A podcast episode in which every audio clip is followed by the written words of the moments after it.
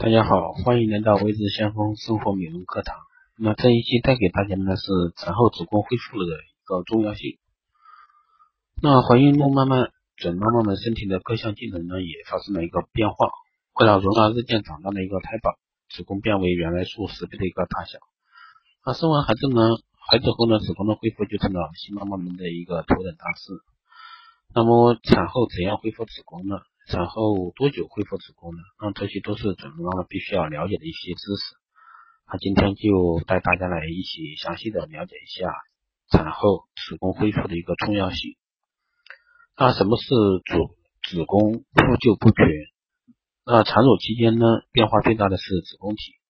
在正常情况下，分娩后，由于子宫肌体纤维收缩以及收缩作用，肌层内的一些血管管峡狭窄、管腔狭窄，甚至栓塞，使局部血液供应明显减少，子宫肌细胞缺血发生自溶而逐渐缩小，包浆减少，因而 子, 子宫体积明显缩小。那子宫腔内的一个胎盘剥离，随着子宫的一个逐渐缩小而相应缩小。下肢子宫内膜的一个再生使剥离面得以修复。子宫通常在产后五至六周恢复到接近非孕时的一个状态。那这个过程称之为子宫复旧。当上述复旧功能受到阻碍时，那就发生了子宫复旧不全。子宫复旧不全的表现是子宫复旧产后较为常见的一个并发症。子宫复旧不全表现为腰痛、下腹肿胀、血性恶露、淋漓不止、淋漓不尽，甚至大量出血，即使恶露停止，白带、黄带必定增多，子宫为之后倾，子宫稍大其软，或有轻度的一个压痛，如果不及时治疗，还可能导致永久性子宫病改变，例如极地组织增生、子宫增大、哺乳期后月经量多、经期延长等。那影响子宫复旧并导致子宫复旧不全的一个原因呢？第一个，胎盘、胎膜残留、脱膜、脱落不完全、子宫内膜炎、子宫肌炎和盆腔感染。第三个呢是子宫肌瘤，如子宫肌壁间肌瘤、子宫曲线肌瘤。那第四个呢是子宫过度后缺或侧缺，恶露排出不畅，致使恶露停留在子宫腔内。第五个呢是胎盘面积过大，如胎妊娠、前置胎盘等，影响子宫复旧。因胎盘附着部位的肌层较薄，子宫收缩力明显减弱。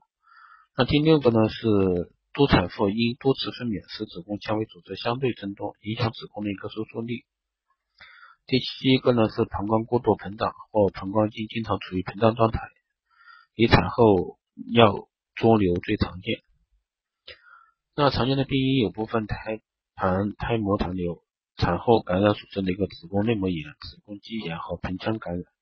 那由于子宫过度后屈或侧屈导致一个恶露滞留、子宫壁间肌瘤、子宫间子宫肌腺病、妊娠妊娠期的一个子宫过度膨胀，如多胎妊娠、羊水过多、那巨大的胎儿等。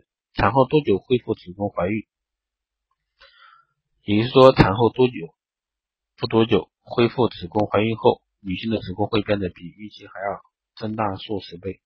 那产后子宫的恢复呢是需要一段时间的。那么产后多久恢复子宫呢？那一般来讲呢，产后的子宫需要六到八周左右才能恢复到原来的一个大小。那产后子宫的恢复主要有三方面，即子宫体的一个复原、子宫颈的复原和子宫内膜的复原。那第一个呢，子宫体的复原，胎盘娩出后，子宫立即收缩变小，在腹部可以抠到一个很硬并成球形的子宫体，它的上缘的和基处处于同一水平。然后子宫底的高度平均每日下降一到两厘米。那产后十到十四日呢，子宫就完全降降到小骨盆腔内，这时在腹部就摸不到子宫了。在产后六到六周，那子宫基本就恢复到原来的一个大小。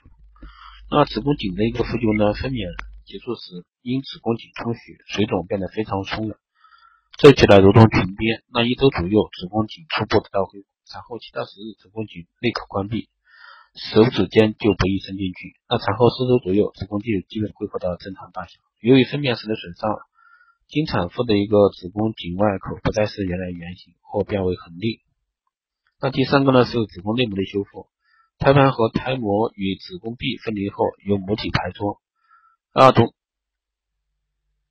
那赘膜组织碎片也随着恶露排出，子宫内膜的基底层细胞增生修复，新生的子宫内膜覆盖整个宫腔。那这一修复过程是局部的，产后十日左右，除胎盘附着面外，其他部分的一个子宫腔全部被新生的一个内膜所覆盖。